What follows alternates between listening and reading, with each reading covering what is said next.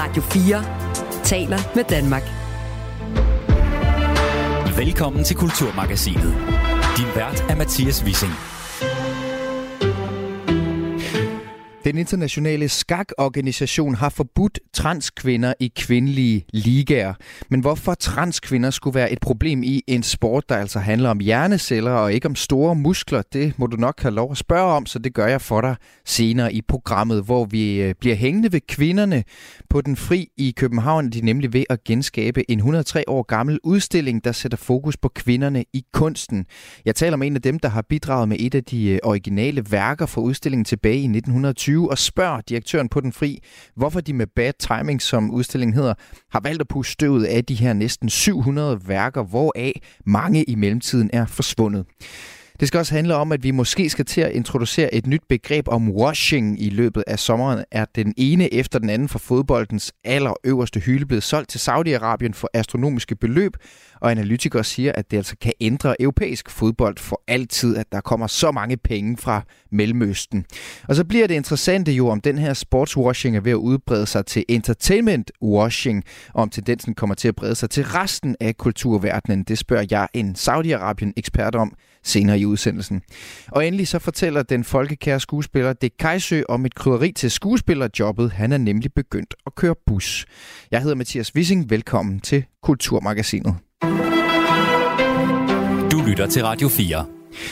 Vi har efterhånden fundet ud af, at der er masser af vilde historier i det gode gamle spil skak. Først så var det Netflix-serien Dronninge Gambit, der tryllebandt alle, og senest diskuterede både skakspillere og udenforstående, hvorvidt skakspilleren Hans Niemann brugte vibrerende analkugler til at snyde sig til en sejr i en af de mere kuriøse skandaler fra skakverdenen. Nu er endnu en sag rullet ind over skakbrættet, og den her gang så er det den internationale skakorganisation FIDE, som er ude med meldingen om, at transkvinder ikke må deltage i rene kvindeligaer. Men det er her, mit hoved ikke helt kan følge med, for hvordan er det nu, det hænger sådan sammen med transkvinder og at det skal være forbudt i kvindeligaer. I skak har det overhovedet øh, noget med skak at gøre, om man er øh, henholdsvis mand eller kvinde, for at føre mig ud af forvirringens tog og ind i det klare lys, har jeg nu bedt dig om hjælp, Morten Runge, er skakkommentator. Velkommen til, Morten. Tak skal du have. Tak skal du have. Morten, hvorfor ser vi den øh, internationale skakorganisation tage det her skridt mod at forbyde transkvinder i rene kvindeligaer? Jamen, det er fordi, de har modtaget ret mange af sådan nogle ansøgninger det seneste år. Altså folk, der gerne vil øh, skifte.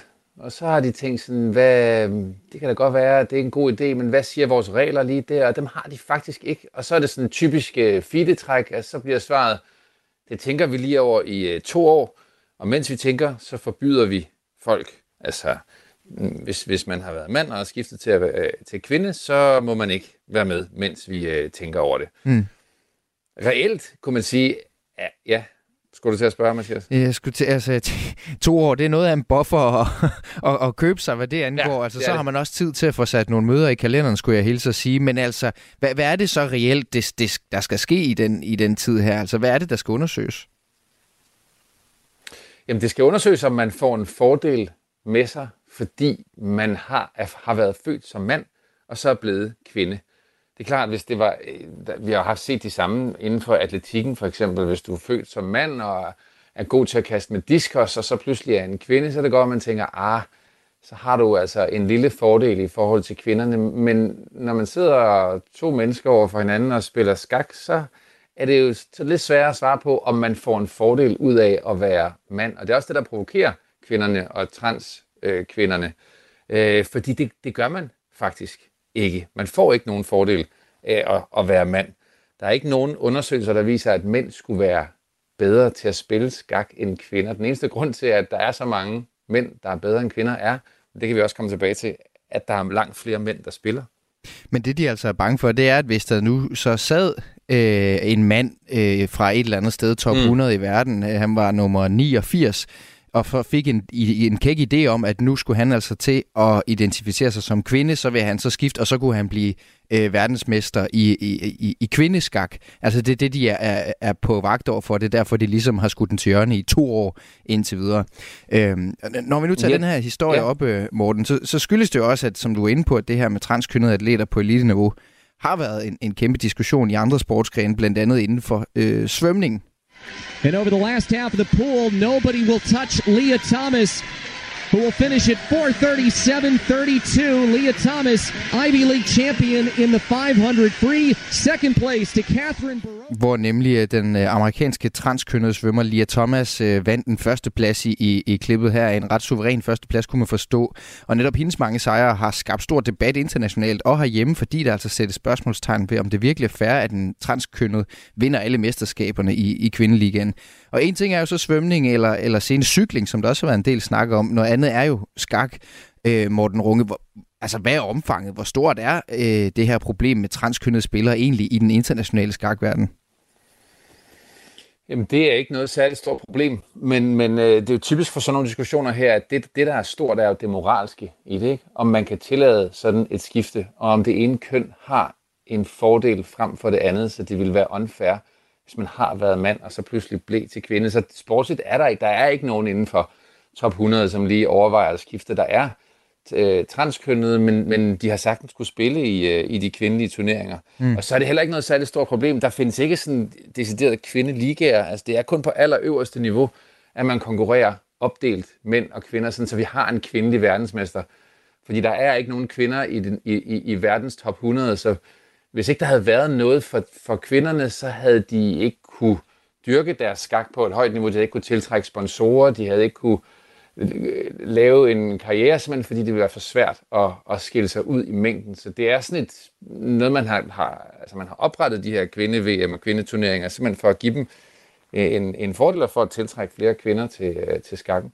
Ja, så altså, prøv lige at ud i pap. Altså, hvorfor er skak netop overhovedet de første omgang inddelt i kvinder- og mandrækker? Fordi da jeg hørte den der nyhed, så begyndte jeg også den anden vej at tælle tilbage. Mm. Altså ikke nok med, altså, om trans kvinder skal til at konkurrere i kvindeligaer, men jeg tænkte, hvorfor er det nu egentlig, at der overhovedet er forskellige ligaer, lige præcis når det kommer til, til skak? Hvorfor mm. er de opdelt i kvinder- og mandrækker? Men det er også, ja, det er også et godt spørgsmål i virkeligheden, og sådan lidt et, øh, et det er, jo et, det er jo et emne, hvor man nemt kan blive uvenner og komme til at sige øh, forfærdelige ting om hinandens køn.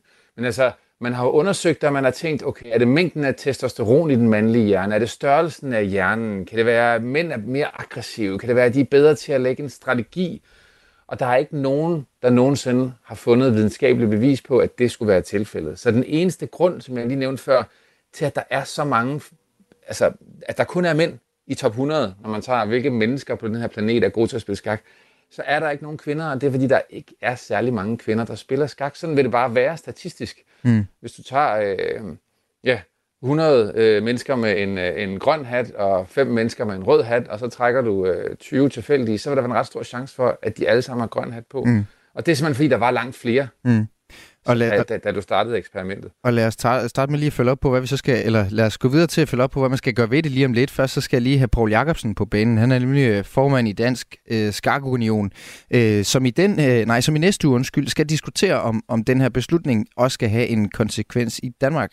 Jeg tænker umiddelbart, at øh, den, øh, min holdning, og formentlig også, øh, når nu vi om en uge har drøftet sagen i hovedbestyrelsen, at den officielle øh, holdning i Dansk Skakunion, er, at øh, hvis man er kvinde, officielt er kvinde, og så at man har skiftet køn, jamen så har man også adgang til at spille kvindeturneringer i Danmark, og bør også have det internationalt. Og det sagde altså Paul Jacobsen, der øh, formand i Dansk Skakunion. Mm. Så det er indtil videre holdning derfra, men de skal selvfølgelig mødes og kigge på det også. Øhm, Prøv lige at... at og det er der også mange andre lande, der har, øh, der har gjort. Man siger, altså England for eksempel har allerede meldt ud, at det, er, det, det kommer vi ikke til at følge. Altså i vores turneringer, ligesom man siger her, Paul, så hvis man har skiftet køn, så har man skiftet køn, og så mm. hører man selvfølgelig til men det, det er jo interessant, andre, fordi det er jo noget, man virkelig har lagt arm med i andre sportsgrene, men det kan være, at, at, øh, at det her øh, dejlige, gamle, elgamle spil skak alligevel kommer til at, at, at, at danne præcedens for et eller andet, eller være de første til at sige, hvorfor skulle det være problematisk lige præcis hos os? Selvfølgelig også fordi, at det er en, en, en sportsgren, der har en anden karakter end for eksempel svømning, for nu at vende tilbage til det. Mm. Mm. Men det er da spændende at se, hvad det er, de vil bruge de to år på der, som du også siger, for der er egentlig ikke så meget at undersøge andet. Det er sådan en typisk uh, feed-reaktion, at de bliver lige taget der. Hold, hold da op en masse ansøgninger om transkvinder. Hvad gør vi ved det? Mm. Vi trækker lige nødbremsen og spørger en masse mennesker, men det, men det har jo affødt en masse kritik. Og folk er blevet virkelig sure på dem, og jeg spurgte dem lige her, jeg fik lige fat i dem, inden vi, øh, vi gik på øh, Fide, og de sagde, at det gør, det gør indtryk. Men altså, nu holder vi fast, og det er også helt naturligt, siger de, at, øh, at, det, at det deler vandene, det her. Og folk må gerne være sure, men øh, vi tager altså stadigvæk lige øh, to år, og så vender vi tilbage i 2025 jeg ved ikke, om de håber, at problemet er forsvundet, så det er det nok helt sikkert ikke. Men, øh, men så har de i hvert fald købt sig lidt tid. Fortalte de dig så også, hvorfor at de tror, at de nu altså ser en, en, en stigning i antallet af ansøgninger for at komme ind i kvindeligaen? Jamen altså, det, nej, det ved jeg faktisk ikke. Og der er heller ikke på den måde sådan en kvindeligaer. Altså, du skal ret højt op i niveau, før at man begynder at skille det ad. Hvis du bare går, går ned i en... Øh, en skakklub øh, nede i centrum af din lokale by, så spiller mænd og kvinder bare på fuldstændig lige vilkår. Mm. Og sådan giver det også langt mest mening. Det er først, hvis du kommer op og virkelig skal lave en, øh, en karriere af det. Men man kan sige, men det, det som FIDE har været opmærksom på, og som er den anden kæmpe store sag i deres, øh, i deres baghoved, det er jo, at kvinderne, altså hvorfor er der så få kvinder, der spiller skak? Så hvis vi kunne få nogle flere til at spille, så vil det måske være lidt, lidt ligeligt. Og det er jo hele historien om, at skak har fået en MeToo-sag, og at de bliver dårligt behandlet. Kvinderne er simpelthen chikaneret. Flere har været ude og skrive åbne breve om, at de holder simpelthen op med at spille skak, fordi det er ubehageligt at sidde der over for en mand. Og der har været nogle sager fra USA, hvor øh, skaktrænere simpelthen misbruger deres øh, position. Ja, ligesom, øh, det er det jo, MeToo, når man misbruger sin position typisk. Mm. Man har en eller anden øh, stilling som mand, øh, og det er altså sket, og det, det får kvinderne til at falde fra, når de sådan bliver en 17, 18, 19 år og træder ind i den verden, hvor man ja, kan blive chikaneret på den måde. Og det peger jo faktisk ind i det, du også var inde på tidligere, altså hvordan der er den her ubalance i, hvor mange mænd kontra kvinder, der spiller skak i det hele taget og er engageret i det, også på et lidt niveau. Øh, og svaret mm. måske det samme. Altså, hvad skal man så gøre for, øh, hvis vi nu i det hele taget bare vil have øh, vil have højnet antallet af, af kvinder, der spiller skak. Altså, hvad, mm. hvad skal man gøre for det? Øh, også for på en eller anden måde at omgå den her, det her problem med, at der, at der er så stort forskel i niveau, ikke på grund af forskel i hjernerne, men på grund af forskel i den kultur, der er for at spille mm. skak hos, hos, hos henholdsvis øh, kvinder og mænd. Ja. Jamen, hvad skal man gøre for at få nogen til at have lyst til at gå et sted hen? Der skal man vel gøre det sted for først og fremmest til et trygt sted hvor du ikke møder øh, mænd eller, eller folk, der øh, behandler dig øh, dårligt. Altså det er virkelig en øh, kæmpestor øjenåbner, Skak har fået her flere år efter de første øh, MeToo, og ham, nu, ham den amerikanske stormester, som jeg lige nævnte før, øh, som, som har fået en masse klager efter sig, han har spillet i en meget berømt skakklub i USA, der hedder St. Louis, som arrangerer blandt andet den turnering, hvor Niemann og Carlsen kom op og slås, som du lige nævnte i introen.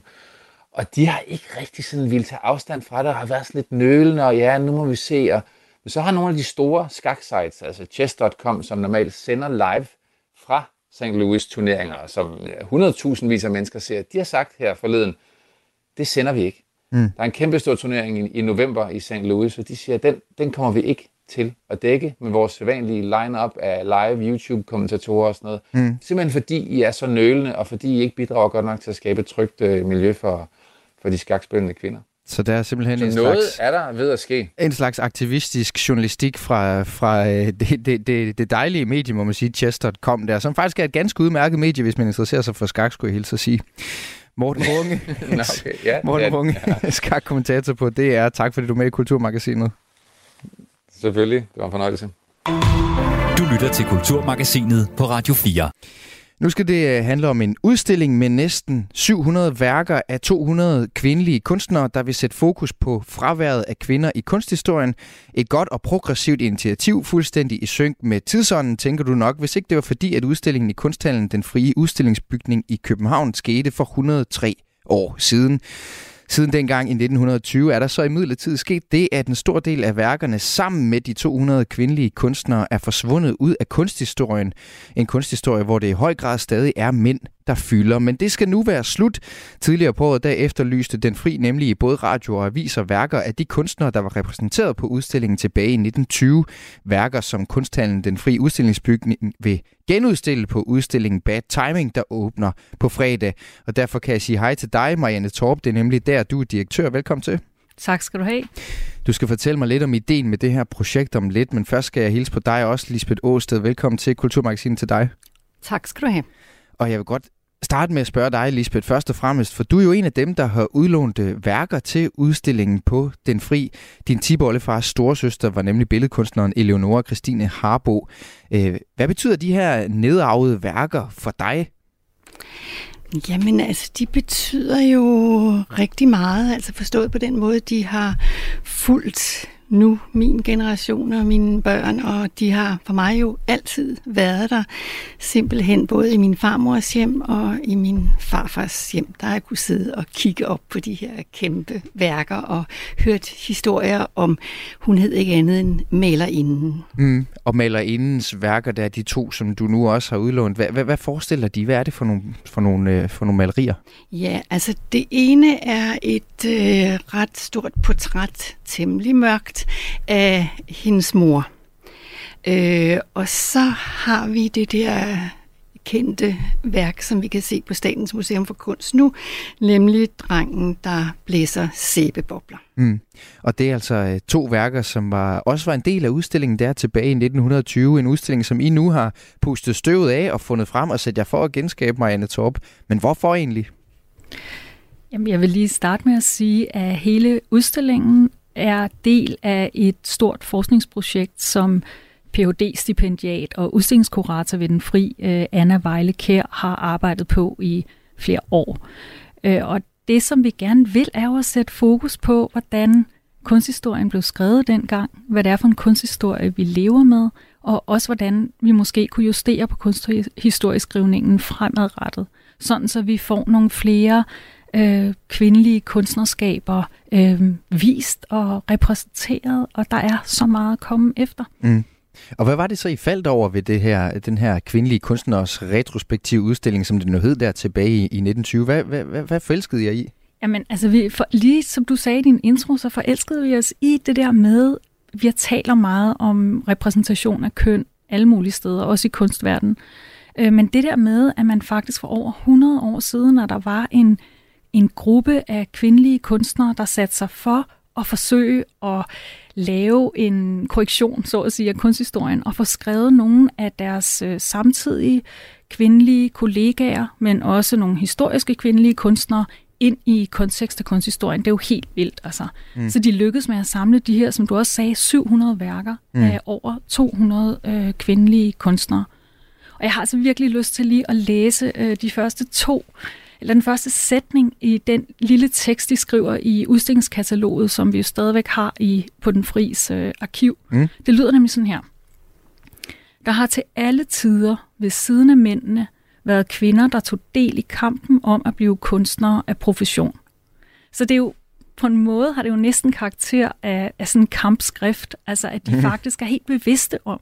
Ja, for, for, for, for hvordan var det at være kvindelig kunstner også dengang i begyndelsen af det 20. århundrede? For det, som du selv er inde på, det er noget, vi stadigvæk taler meget om, øh, altså her i begyndelsen af det 21. århundrede, men øh, altså, hvad, hvad er det for nogle vilkår, man er kunstner på på det her tidspunkt? Jamen, altså, de har jo øh, skulle øh, ind på en kunstscene, der har været domineret af mænd, Øh, de har skulle arbejde i et felt, hvor at det var majoriteten af kunstnere, som var mænd, som også har defineret, hvad, hvad er god kunst, og hvad, hvad er kvalitet, og alle sådan nogle ting.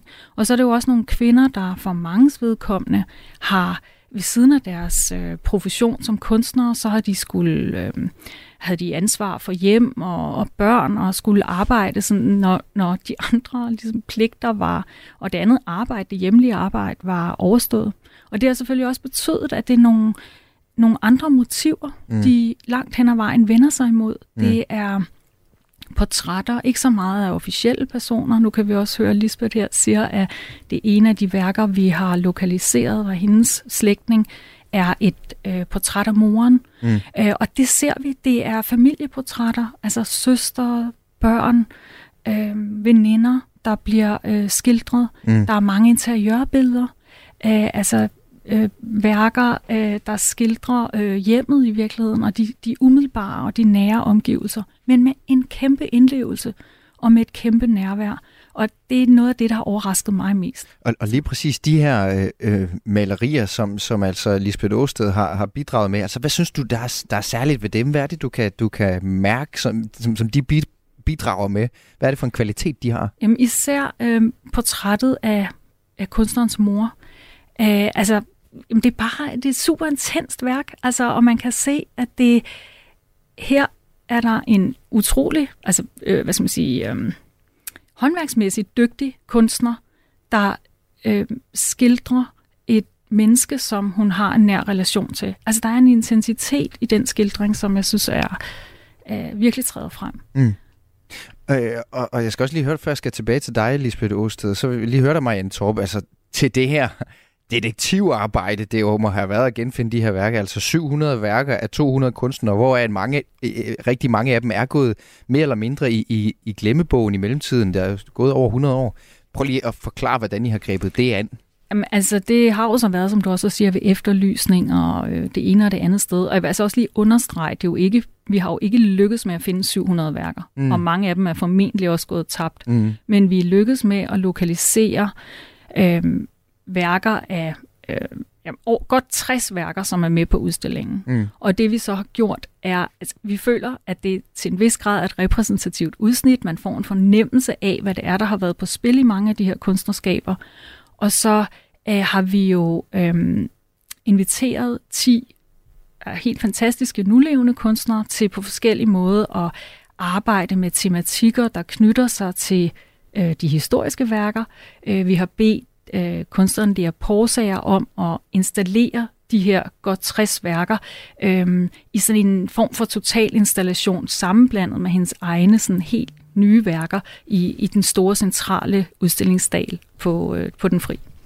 Og, og, og Lisbeth Oste, du har jo så, du er så en af dem, der har valgt at bidrage øh, til den her udstilling ved at grave et par af værkerne frem.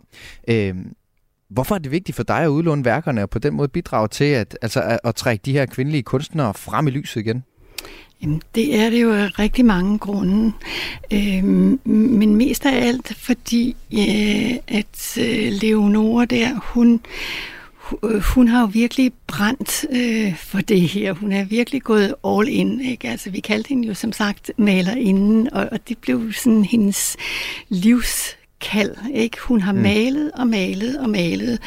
Øhm, og, og hun ender jo også med at rejse til Rom pænt op i årene, altså som 56-årig, og hun dør faktisk dernede. Ikke? Så det er jo, hun er jo passioneret, øh, så det forslår. Ikke? Mm. Så, så derfor er det da rigtig vigtigt at løfte øh, den glæde, hun har haft ved maleriet bringe, lad den brænde øh, igennem, for hun havde jo øh, svære vilkår øh, dengang. Altså, jeg ved, min far han har fortalt mig, at på et tidspunkt så malede hun en stor altertavle øh, til Johanneskirken i, øh, i København, øh, og hun har jo aldrig rigtig signeret værkerne, og måske fordi det ikke skulle opdages, at hun mm. var en kvinde. Mm. Og da de så opdagede, at hun var en kvinde, jamen så ville de slet ikke have den. Og, og hende her, altså Eleonora Christine Harbo, det er, som, som du siger, det er jo din, øh, altså det er din tibollefars store søster. Ja. Hvilken rolle spiller hun alligevel i, i din familie også i dag? Jamen hun er jo gået behen og blevet sådan et, et, et øh, virkelig et, et fyrtårn, sådan, sådan kvindemæssigt, kan man, kan man sige. Ikke? Hvis hun øh, tårer gå all in på en hel masse parametre, ikke? Så, så skulle vi andre, der sørger med os, mm-hmm. gøre det. Ikke? altså, så det der med at være bange for noget, det, det, det tror jeg da, at, at mange af kvinderne i min familie har, har lært fra, fra hende. Ikke? Og Marianne Torbe, altså historien om Eleonora, Eleonora Christine Harbo er jo ret rammende for den her udstilling, som forsøger netop også at rette op på det her kunsthistoriske tab, altså at så mange kvindelige kunstnere er faldet ud af historien. Øh, du har jo også fortalt, at selvom du er uddannet kunsthistoriker, så er hun sådan en, der også er gået øh, under din radar. Hvad betyder det for dig at kunne genudstille hendes værker på den fri efter, efter godt 100 år? Ej, jeg synes faktisk, det er utrolig bevægende. Altså, vi har gået hele weekenden og øh, pakket værkerne ud og registreret dem, og øh, for, for manges vedkommende, af værkernes vedkommende, så er det jo første gang, jeg ser dem. Øh, og det, det har været virkelig bevægende, at der findes de her perler herude, som er, er blevet usynlige. Mm. Øh, og, og som du også siger, jeg har arbejdet sådan over 25 år som kunsthistoriker, og der er mange af de her kunstnere, jeg aldrig har hørt om. Mm. Og det er jo, ja, det, er jo, det er jo helt skørt jo. Mm. Men, men, øh, men lige præcis i kunstverdenen synes jeg jo så også, at vi ser, at der virkelig bliver taget nogle store skridt i forhold til en historisk repræsentation og ligestilling. Der er i hvert fald rigtig, rigtig mange, der er optaget af det. Der er mange, der forsøger at sætte gang i samtalen, og, og I gør jo så også selv med den her udstilling blandt andet. Øh, hvad er sådan, hvad er endemålet for dig at se, Marianne Torp? Altså, hvor skal vi hen med, med, med, med den her, det her skub for ligesom at få, at få øh, genskabt en balance?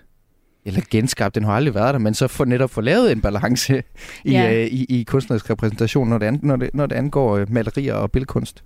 Jamen, altså, som du selv siger, den diskussion, der har heldigvis har været øh, og fundet sted, og de udstillinger, der er blevet lavet, hvor vores aktuelle udstilling også er det bidrag til den samtale, altså det er jo første skridt selvfølgelig. Øhm, og så er det, altså jeg, jeg drømmer jo om, at man kunne nå frem til et tidspunkt, hvor man ikke i tale sætter, at man laver en udstilling med kvindelige kunstnere, men mm. man, man siger, at man laver en udstilling med kunstnere. Og øh, altså, jeg vil jo aldrig sige, at man lavede en udstilling kun med mandlige kunstnere, for eksempel.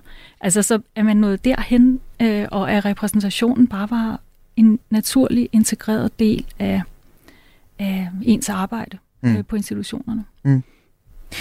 Jamen, øh, Marianne Torp, direktør på Kunsthallen Den Fri Udstillingsbygning, og Lisbeth Åsted, efterkommer af kunstneren Eleonora Christine Harbos, bror og indehaver af to af hendes øh, værker. Tak til begge to, fordi I var med i Kulturmagasinet. Velbekomme. Selv tak. Bad Timing, som øh, udstillingen hedder, den kan ses på Den Fri Udstillingsbygning fra den 25. august.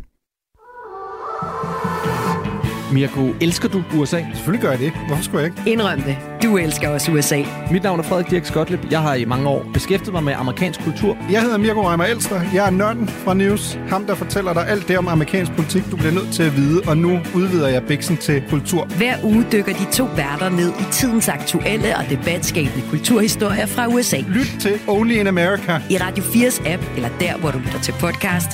Radio 4 taler med Danmark. Først var det Cristiano Ronaldo, så var det Karim Benzema, så var det N'Golo Kanté, Jordan Henderson, Sadio Mane og senest altså Neymar. Hen over sommeren er det ene efter det andet af fodboldens, fodboldens måske ikke længere allerbedste, men til gengæld allerstørste navne skiftet til klubber i den saudiarabiske Pro League til selvfølgelig eksorbitante lønninger. Ifølge den britiske avis The Guardian har Saudi-Arabien siden 2021 pumpet flere end 43 milliarder kroner ind på landets sportsinstitutioner. Kritikere beskriver, beskriver det som såkaldt sportswashing, altså et forsøg på at give hele verden et positivt billede af regionen for at lede opmærksomheden væk fra landets anstrengte forhold til selv de mest basale menneskerettigheder. Og fodboldkommentatorer verden over skriver, at sommerens saudiske storindkøb vil ændre sporten for altid. Som fodboldfan er jeg bekymret, og som kulturjournalist kan jeg ikke lade være med at tænke på, hvornår den her tendens bevæger sig ind på kulturens banehalvdel, så verdens allerstørste stjerner kommer til at prioritere koncerter for astronomiske beløb i Saudi-Arabien frem for koncerter i for eksempel København eller Aarhus. Kommer Taylor Swift for eksempel til at spille i Riyadh, før hun kommer til at spille i Horsens.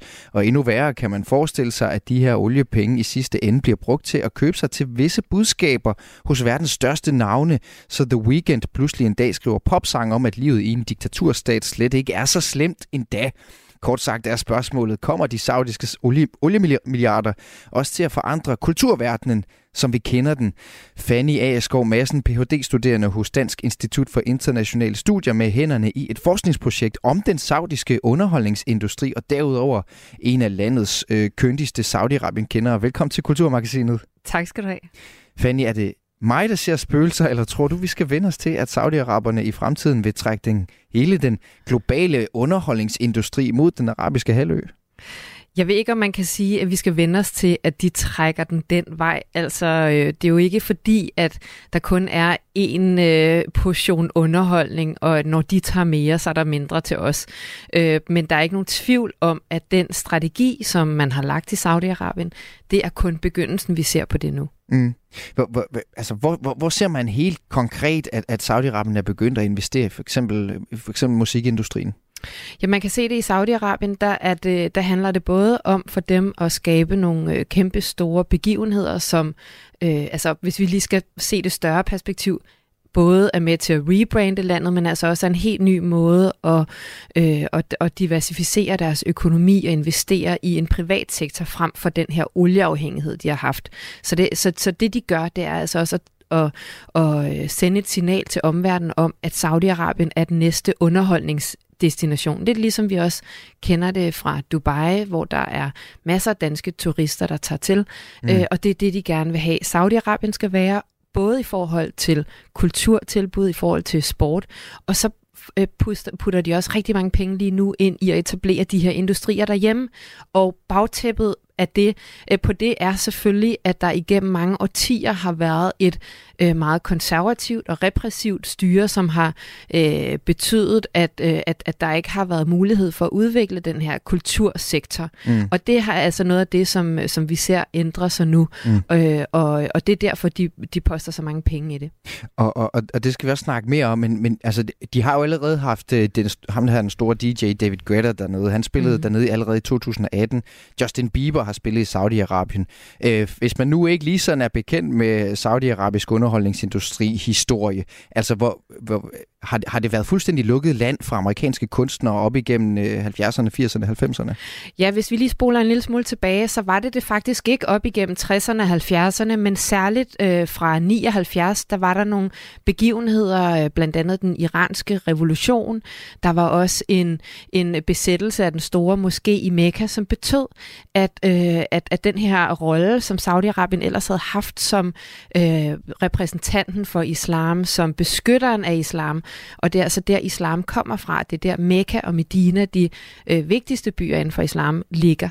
Og den øh, rolle, som Saudi-Arabien også har fået meget politisk øh, legitimitet på, regionalt, den øh, var altså troet, og derfor så øh, gav det saudiske styre, som så altså også var blevet kritiseret for deres øh, tætte relation til blandt andet amerikanerne, de gav øh, mere magt øh, til den religiøse elite, dem der hedder, altså de religiøse lærte, dem der hedder ulama, og de øh, slog altså hårdt ned og lavede en, en, en ny strategi, der handlede om, at al musik blev, og alle koncerter blev forbudt. Indtil da, der havde de fleste op igennem 60'erne og 70'erne havde radioer, mm. og der var store øh, stjerner, som også var stjerner i resten af regionen. Mm. Og, øh, og det blev der altså slået fuldstændig hårdt ned på, og øh, der var et øh, igennem mange årtier forbud mod, øh, mod biografer og så videre.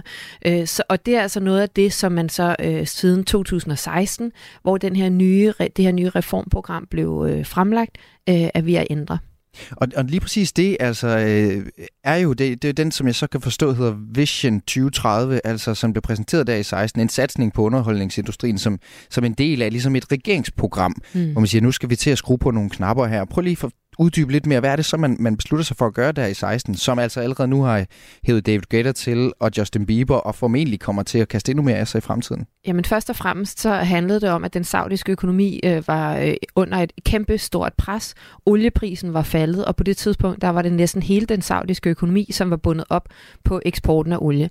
Og derfor var man nødt til at, at investere, det der hedder diversificere økonomien, og få indtægter andre steder fra. Og her har man altså set, øh, både har man så forsøgt at tiltrække udenlandske investorer, og der øh, fylder underholdnings- og, og sportsindustrien altså også meget i forhold til at rebrande landet og sende et meget tydeligt signal om, at det er et andet slags land, vi har nu. Det er nogle andre muligheder, der er. Og, øh, og her er underholdningsindustrien handler jo så også om at tiltrække turister. Vi kan se, hvordan at turistsektoren øh, har været enormt vigtig for rigtig mange lande i regionen og en stor indtægtskilde.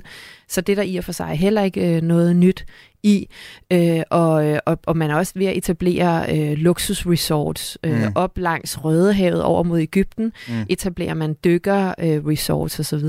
Øh, og, øh, og det her, det er så ikke kun øh, i forhold til musik og, og underholdning på den øh, front, det er også i forhold til en filmindustri, som de også investerer massivt i nu. Vi kan også se, at de har etableret den her øh, filmfestival, der hedder Red Sea Film Festival, mm. hvor øh, også flere øh, danske instruktører kommer til. Men kan du, lige, kan du måske lige hjælpe mig lidt med min koldsved her, øh, Fanny Asgaard Madsen? Fordi altså, jeg sidder også i et scenarie, hvor jeg tænker, jamen bliver det sådan, at man fra saudiarabisk side har interesse i at sige til Greta Gerwig, Øh, jeg ved godt, du ikke er tosset med os, men nu, nu du får 6 milliarder, kan du så ikke lige skrive, skrive et manuskript eller filme en film hos os eller et eller andet, som, som sætter os i et lidt positivt lys? Altså, er det, øh, er, er, det, er det også en, kunne det være et led i den samme, eller hvordan går man til det her? Det kan sagtens være et led. Altså, øh, på den måde er øh, fungerer et, øh, det her greb øh, også som sådan en soft power, altså blød magt, som handler også om at øh, forme omverdens, øh, hvad kan man sige, opfattelse af, af landet. Fordi det betyder også rigtig meget for den saudiske befolkning, og det er også et vigtigt element i det her, at vi ikke øh, tænker på det her som noget, der kun er et signal til omverdenen. Mm. Det er ikke noget, de kun gør for at imponere øh, europæiske radiolyttere. Vel? Det er altså i høj grad også noget, der handler om at sende nogle signaler til deres egen befolkning. Saudi-Arabien har en meget ung befolkning, hvor øh, 70 procent er under 35 år. De er meget veluddannet og super orienteret i, i forhold til, hvad der sker i omverdenen. Mange har læst på universiteter i Spanien og i USA og England. Øhm, og for rigtig mange unge saudier, der var den her øh, meget restriktive måde, hvor, det, øh, hvor, hvor samfundet blev kørt på, altså hvor der var en streng adskillelse mellem kønnene, øh, hvor kvinder ikke kunne køre bil og sådan noget. Det var, det var simpelthen ikke noget, de havde lyst til at være en del af. Mm. Og, øh, og, og, og baggrunden for det er jo selvfølgelig også, hvad der skete i hele regionen i 2011 med regimer, der faldt øh, på række efter, at særligt foranledet af ungdommen øh, befolkninger, der gik på gaden og, og stillede krav om forandringer. Mm. Og det var ikke nødvendigvis øh, demokratiske forandringer, men forandringer i landet. Ikke? Mm. Og, øh, og, og en utilfreds, så en utilfreds ungdom er virkelig også noget, en autoritær ledelse har øjnene på. Ja, og, og det er tvunget til at tage seriøst, så på den måde, ja. så bliver Saudi-Arabien faktisk Altså, det er jo ikke kun Saudi-Arabien, der, der, der, der pynter sig for Vesten, eller for mm-hmm. europæerne, eller for dig og mig. Altså, det, det er jo faktisk også noget, de gør for at, at, at, at at opdatere sig i forhold til, hvad landets øh, unge efterspørger? Ja, i høj grad, og også fordi, at øh, det er den største økonomi i Mellemøsten. Og igennem årtier, hvor det her har været forbudt i Saudi-Arabien, så har øh, rigtig mange saudier taget til udlandet for at få underholdning. De har taget til Bahrain for at gå i biffen. De har taget til Dubai eller Beirut for at gå i byen og feste, øh, eller til koncerter. Og øh, der er rigtig mange penge, som er strømmet ud af landet. Og det er altså også noget af det, som man så forsøger at vende på hovedet nu og sige, nu vil vi gerne tiltrække folk fra regionen øh, som turister, der mm. tager til Saudi-Arabien Australien for at se Formel 1, eller for at se øh, store øh, koncerter. Mm. Hvordan er kulturen så? Du har jo lige været på et besøg dernede øh, i forbindelse med dit forskningsprojekt der, mm. som, som jo handler om underholdningsindustrien i Saudi-Arabien. Det er derfor, du ved alt det her. Altså, øh, så var du nede og, have, og undersøge sagen og var ude i, i bylivet og sådan. Altså, mm. hvad, hvad, hvad, hvad går underholdning, eller hvad går forskningsprojektet ud på først og fremmest? Hvad er det, I undersøger, og hvad så du så på gaden dernede? Hvad var det for et sted? Jamen først og fremmest så handler det om at forstå, hvad betyder det i Saudi-Arabien, når, øh, når der bliver massivt investeret i underholdningsindustrien på den her måde. Hvad betyder det for os øh, befolkningen, særligt ungdommens måde også at udfordre øh, regimet? Hvad er det for et samtalerum, der bliver skabt mellem regime og øh, borgere? Og i så fald også, kan det være med til at rykke ved nogle politiske grænser? Fordi det er også noget af det, som vi ser, det er, at, øh, at, at øh, rigtig mange kreative øh, unge saudier, de er også med til at sætte en dagsorden i forhold til, hvad er det, man taler om på nye måder, end hvad man har kunne tale på måder, en nye måder, end hvad man, hvordan man har kunne tale om det før. Mm. Altså igennem øh, film, igennem satire, det er også noget af det, vi kigger på. Øh, de her øh, stand-up shows, øh, som er sindssygt populære øh, i forhold til de her øh, rave-fester, for eksempel, der bliver holdt er det her på en eller anden måde med til at rykke ved nogle grænser, og hvordan og hvad, hvad betyder det for relationen mellem øh, befolkning og regime? Og hvordan ser sådan en rave-fest ud i, i, i Saudi-Arabien? På mange måder i virkeligheden, ligesom en ravefest ser ud i resten af verden, det er sådan et ret globalt fænomen i virkeligheden. Øh, det, som er den største forskel, øh, som springer mig i øjnene, det er, øh, at der ikke bliver solgt alkohol. Og, øh, og det er også noget af det, som, som der er mange, der er interesseret i. Hvordan vil de her, hvad kan man sige, klassiske områder, hvor den, de, de, den religiøse elite har siddet og defineret grænserne, øh, hvor at, øh, at det har været fuldstændig no-go at drikke alkohol. Hvordan vil man koble det med ambitionen om at være en international turistdestination. Mm. Og, øh, og der, kunne, der er der meget, der tyder på... Det var også noget, på, det, der clashede. Øh, jeg ved godt, det ikke er saudi men VM i Katar. Ja. tænker også tilbage på som et af, de, et af de ting, der på forhånd blev talt op som et, mm. et potentielt kulturkonflikt, ikke? Jo, og det er også, der er meget, der, der tyder på, at, øh, at, at øh, staten, og som, øh, som jo, hvad kan man sige, både er øh, kongefamilien og særligt personificeret i Mohammed bin Salman, som er kronprinsen, som i høj grad er ansigtet på den her reformstrategi. Mm. Det er ham, som ligesom presser på, det er ham, som lægger strategien. Øh, og han øh, ligner det i højere grad også er ved at tage noget af magten fra de mere konservative dele af den religiøse elite. Mm. Øh, så og, og der er meget, der tyder på, at inden for, det i hvert fald vil være min analyse af det, at inden for et par år, så kommer vi til at se en opblødning i forhold til det her med alkohol. Mm. Interessant. Hvad, hvad, altså, hvad, hvad blev du selv overrasket over, da du, da du var dernede og skulle indsamle data til det her forskningsprojekt? Altså, hvad, hvad, hvad, hvad, hvad blev du allermest mærke i i forhold til også måske, hvad din egen, øh, nu, nu er du ikke helt grøn på området, men de fordomme, man alligevel trods alt måske mm. tager med, før man tager afsted? Jeg øh, var ret overrasket over, hvor hurtigt det går, og på hvor, altså den her øh, reformstrategi, hvor meget der ændrer sig enormt hurtigt. Og jeg, mange af de mennesker, jeg talte med, øh, de sagde også, at der var en blandt andet, der sagde, at det her, det føles som om, at vi er blevet skudt 20 år ud i fremtiden på 5 år. Alt det, som, øh, som vi ikke tro, troede var muligt for os, øh, det var en, som havde boet i Spanien og studeret på universitetet der. Det er muligt nu. Jeg talte med den første øh, saudiske kvindelige DJ, øh, som, øh, som øh, spillede til et af de her rave parties, og hun sagde også, at øh, for fem år siden, eller otte år siden, der havde jeg aldrig min vildeste fantasi troet, at det her var muligt. Nu kører jeg rundt i min egen bil. Jeg har en karriere, hun var egentlig uddannet tandlæge. Jeg har mm. en karriere, som øh, som, som er baseret på min hobby. Jeg øh, flyver rundt i hele verden. Jeg har min egen lejlighed, som jeg selv tjener penge til. Så for hende er det en, en forandring, hun aldrig nogensinde havde troet var mulig. Mm. Ja, og nu vi snakket om, hvordan, det også, hvordan den her strategi også påvirker øh, altså indbyggerne i, i, i Saudi-Arabien, Saudi-Araberne selv.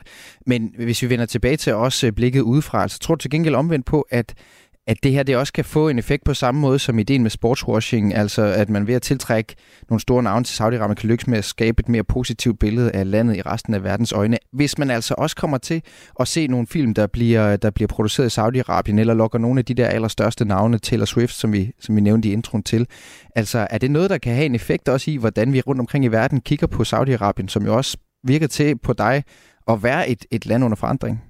Jeg tænker i hvert fald, at det er med til at rykke ved nogle af de fordomme, vi har. Øh, og, øh, og, og øh, det er klart, at et land som Saudi-Arabien vil meget hellere tale om store øh, fodboldstjerner, eller, øh, eller Alicia Keys, som også lige har været der at spille, end de vil tale om problemer med menneskerettighederne. Så det, det er jo uden tvivl øh, en dagsorden, som de har en interesse i.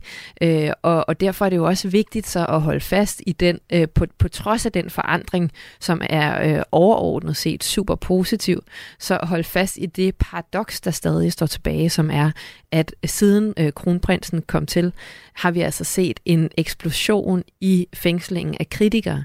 Så de her øh, sociale øh, reformer, de, øh, medfører altså ikke nogen politiske reformer. Der er ikke en øget grad af ytringsfrihed eller en offentlig debat, i hvert fald ikke som vi kender den, og der bliver i højere grad slået ned på menneskerettighedsaktivister. Ja. Og det er i virkeligheden det paradoks, som vi skal øh, forsøge at ligesom på en eller anden måde finde en måde at, at være i. Mm. Fanny Asgaard Madsen, Ph.D.-studerende på Dansk Institut for Internationale Studier. Tak fordi du var med i Kulturmagasinet. Selv tak. Lytter til Kulturmagasinet på Radio 4. Hvis jeg nu siger Dick Kajsø, så tror jeg, at mange af jer kommer til at tænke på Krummefar for filmserien. Krummerne, den 76-årige skuespiller, har en lang række film og serier på CV'et. Udover Krummerne husker du ham sikkert fra Krøniken, eller som tegnefilmstopper, og ikke mindst fra Strømer, filmen der fra midten af 70'erne. Eller så så du ham så sent som i foråret i Netflix-serien Sygeplejersken.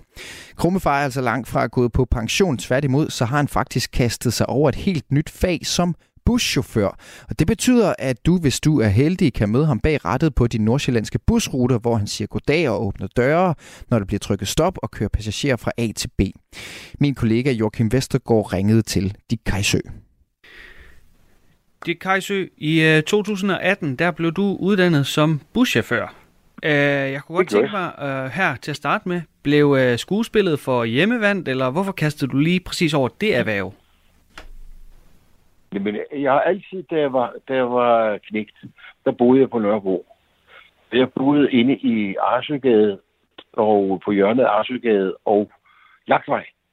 Og hver gang det regnede, øh, begyndte at regne, så gik vi ud på øh, Jagtvej, fordi der var brosten, og de var meget glatte der kom næsten altid nogle biler, der bremsede og ikke kunne stoppe og kørte ind i en sporvogn.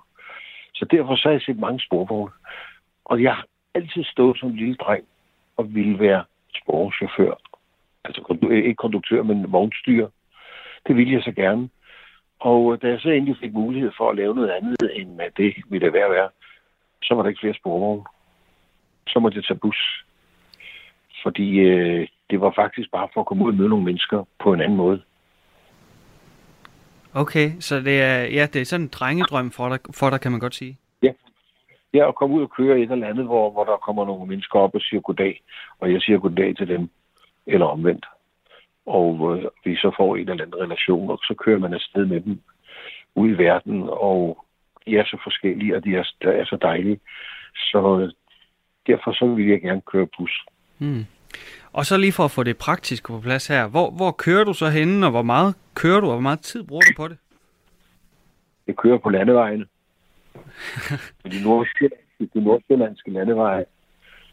Jeg Hvad? kører fra Helsinge til Gilleleje, og fra Helsinge til Tisvildeleje, og fra øh, Helsinge til Morum, og, og øh, det gør jeg i på seks eller fem forskellige ruter øh, hvor udgangspunktet det er øh, Helsing.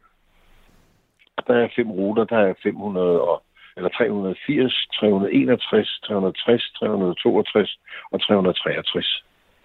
Dem ligger jeg og kører, og det kører jeg lige så tit jeg kan. Nu er der jo et, et limit, der hedder ikke, at du skal du må kun køre 6 dage. Du skal holde fri. Og øh, så skal der være 11 timer mellem det, når du slutter, til du må køre igen. Så derfor så er det sådan tilrettelagt. Men det, jeg gør i øjeblikket, det er jo, at jeg kører, når der er sygemeldinger, og min, de gode øh, ven Lars øh, på, øh, hos Garage, han har brug for det.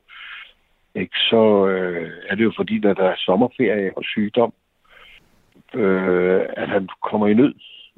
Og så ringer han og siger, kan du køre? Og øh, så siger jeg enten ja eller nej. En, en vagtjæst for eksempel skal have i dag, den går fra klokken kvart i 11 til klokken 20 minutter i 4 i morgen tidlig.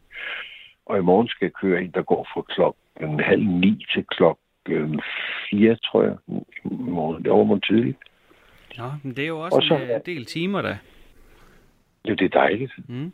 Altså, jeg, jeg, har læst, jeg har læst, du har kaldt bussen for sådan et hjemligt sted for dig, og så bare lige for at blive... Nej, det er ikke, nej, nej, nej, nej det, er ikke, det, det er ikke et hjemligt sted. Det er, øh, det er et andet hjem. Et andet hjem? Altså, det er, det, det er et andet hjem, hvor jeg, hvor jeg er. Og øh, når jeg siger det, så er det fordi, den måde, jeg, jeg henvender mig til øh, mine passagerer på, er på samme måde, som når folk træder ind i mit hjem, så siger jeg, goddag og hjertelig velkommen. Øh, værsgo at sidde ned, og går det godt, og, øh, eller går det som sædvanligt. Øh, og, og så er, er de trådt ind i mit hjem, og skal være glade. De skal være, det, det skal være sådan, så de føler sig hjemme i den bus, jeg kører i. Så det er ikke noget med det andet hjem, jeg skal på. Er simpelthen kun fordi, at de kommer ind der, hvor jeg er den, der jeg styrer. Ja, okay. det er det, jeg gør. Okay. Det er så, det, det. Så for at blive lidt i uh, sådan skuespilstermer, er, er det så, altså buschaufførs rollen, er det en særlig rolle, du går ind i, eller er det bare, det er bare de kajsø, man får der? Ja, det er kajsø, der er chauffør. Der skal ikke noget skuespil der. Nej, okay. Nej, det er det, det, det, det, Nej, det, hvor, hvor, hvordan kan du komme på sådan en tanke? Jamen, det ved jeg. Altså, det er jo, det er jo fordi, vi, jeg tror, jeg synes, at det er en, uh, et meget sådan, øh, jamen, pudsigt skifte øh, på, på nogen måde. Altså at gå fra skuespil til buschauffør. Jeg kan ikke sådan helt se sammenligning. Altså er der noget som helst fra skuespillet, som du kan bruge? Eller Nej, nej, har det noget nej, med det at nej, gøre? Overhovedet, overhovedet, overhovedet ikke noget. Overhovedet ikke noget. Det, det, er, at det, det er jo sådan, at øh, i Danmark, der mangler vi 2.000 chauffører. Ikke? Og vi mangler øh, 16.000 sygeplejersker. Og jeg synes, at, og, og så er der sikkert andre, mange andre steder, vi, vi, vi savner noget. Jeg synes, at vi skal, gå, vi skal sørge for at gå ind i de, ting, i de steder, hvor der er mangel. Ikke? Og det skal vi gøre ligegyldigt, hvor gamle vi er. Ikke? Altså, men det er for eksempel en buschauffør. Ikke? Uh, jeg tog det, da jeg var 71, eller 72, hvor fanden jeg var, mm. da jeg tog kortet. Ikke? Og uh, det koster 4.000-4.500 kroner, hvis du ikke har en højere uddannelse, længere vej uddannelse, så, så koster det da ikke mere. Har du det, så koster det 40-45.000. Men har du ikke det, så koster det altså ikke mere og, for at komme ud og få noget, hvor du kan, kan være noget for samfundet. Altså, vi, vi bliver jo nødt til for fanden at fylde uh, tingene ud. Mm. Det er, derfor, jeg, det er derfor, jeg er begyndt at køre, ikke? fordi jeg fandt ud af, at, uh, at jamen, det er, busselskaberne er i den grad nød, hvilket vil sige, at det kommer jo til at gå ud over passagererne i sidste ende. Ikke? At der er busser, der bliver øh, aflyst eller udsat. Eller, og og det, det kan ikke være meningen. Men, altså, det, er, det er jo sådan, at et, et busselskab eksisterer på grundlag af passagerer. Ikke? Mm. Jeg sagde engang til en chef, jeg havde, øh, Janet, øh, hvem er den vigtigste i vores firma? Det, der, det var, da jeg kørte fra Arriva i, i Slangerup, eller jo i Slangerup. Ikke? Og så stod hun sådan lidt generet, ja, det ved man jo ikke. Der. Så sagde det godt til dig, det er hende, der står ude ved stoppestedet. Hvor var hun der ikke? Så var der ikke behov for os. Mm. Så... Og derfor står der mange ude på stoppestederne. Og vi skal sørge for, der står mange ude på stoppestederne, og ikke, at de går hen og bliver øh, privatbilister. Ja. Fordi det har vi ikke brug for. Og det hjælper du til med at være buschauffør som sådan en slags samfundssind, ja, vel også? Ja, ja, ja. Okay. Synes du, det er lidt en mangelvare i vores øh, samfund, det der? Altså, tror, du, tror du, det er primært den ældre generation, der gør sådan, eller, eller hvad tænker du om det? Altså, det, det, det, det, er, det er jo kun bemærkelsesværdigt, at når det er for den ældre generation, ikke? fordi de yngre, det er, det er ligesom noget, hvor det er forventningsfuldt, ikke? det er forventning, at man gør sådan. Selvom det kan være med, på, på samme begrundelse, som det, en, ældre, en ældre menneske gør det, ikke? Så er det mere, øh, de unge, de, de, de, de skal jo gøre det. Ikke? Mm. De skal jo altså... Er, er det, Fordi er det det er- fuldstændig frivilligt, du er buschauffør egentlig? Fuldstændig. Du får ingen løn for det? Fuldstændig. Nej, det må de ikke, du. Jeg får nøjagtigt den samme løn som alle mulige andre. De må, du, du må ikke gå hen og lave, lave øh, noget sort arbejde det på den måde. Så tager du jobbet fra et andet menneske. Mm. Ikke? Eller selvom det er samfundssind, så skal skal, du får dine penge for det. Og nu er det jo blevet så vidunderligt, at, folk, at folkepensionister, de behøver ikke tænke på, at kommer jeg nu til at tænke tjene for meget, fordi det, det eneste, der sker, det er, at det ryger ind i deres pension, og så får de jo bare en større trækprocent, eller højere hedder det. Det er jo, men det er, det er jo, det er ren, ren og skær arbejde. Altså, jeg ved, det, i nat skal jeg tjene mange penge, og i morgen skal jeg tjene mange penge, og så skal jeg, så skal jeg lave noget film i tre gange i næste uge, ikke? og så kan jeg ikke køre. Mm. Ikke? Så det er, så derfor det er så dejligt for mit job, at det kan passe ind Ja. med, at når jeg, når jeg har nogle jobs som skuespiller, så er jeg, er jeg ikke chauffør, og når jeg så ikke har det, så kan jeg være chauffør. Okay. Får man øh, ikke så mange tilbud som skuespiller i den situation, du er i? Altså, øh, når du bliver et ældre menneske, så er det ligegyldigt, hvor du er henne i, i, i samfundet, så bliver der mindre og mindre brug for dig. Ikke? For sådan er det. Altså, det er fordi vi slides jo op. Mm. Men øh, hvis du selv går ind og kigger på, i hvor høj grad der i film og teater og alle andre steder er, er ældre mennesker, så, så kunne du slippe for at stille spørgsmålet. Fordi øh, så vil du se, at det er mellem, du skal være mellem 22 og 47, det er det arbejdet ligger. Og det er også der, samfundet desværre har sit arbejde. Okay. Det, Så er det jo godt at fylde tiden lidt ud som, øh, som buschauffør. Så lige her til sidst. Øh, det, er ikke, det ved jeg ikke, om det er godt. Det ved jeg ikke, om det er godt. Nå, men synes du ikke, Det, det er er godt? behageligt, og det er, nødvendigt, og det er nyttigt. Ja, okay. Jo. Her til sidst, ikke, øh, hvilke oplevelser får du øh, ved skuespilsgærning, som... Nej, hvilke, for, hvilke oplevelser får du ved buschaufførgærning, som du ikke gør ved skuespilsgærning? Jamen, øh, ved, ved, ved busgærningen, der møder jeg jo nye mennesker hele tiden. Hver dag. Og jeg vil godt sige dig, hvilket kontor i det land har et så stort og vidunderligt vindue ud til verden, som jeg har. Mm. Jeg sidder og kører bus. Jeg kører det smukkeste landskab, og det skifter hele tiden. Og der kommer folk op, og de er glade, og børnene de får deres velkomst, og voksne får deres. Og er der nogen, der står og hænger lidt på hovedet, så får de lige en sjov bemærkning eller en kærlig bemærkning med på vejen. Så det, det er nye mennesker hele tiden. Ja, og som Dick Kajsø fortalte til Joachim Vestergaard, så kører han altså for Dito bus mellem Helsinge og Gilleleje i Nordsjælland. Kulturmagasinet på Radio 4 er slut. Det var Lene Grønborg Poulsen, Søren Berggren Toft og Joachim Vestergaard, der var med til at lave dagens udsendelse. Om lidt er der missionen. Mit navn er Mathias Wissing. Du har lyttet til en podcast fra Radio 4. Find flere episoder i vores app, eller der, hvor du lytter til podcast.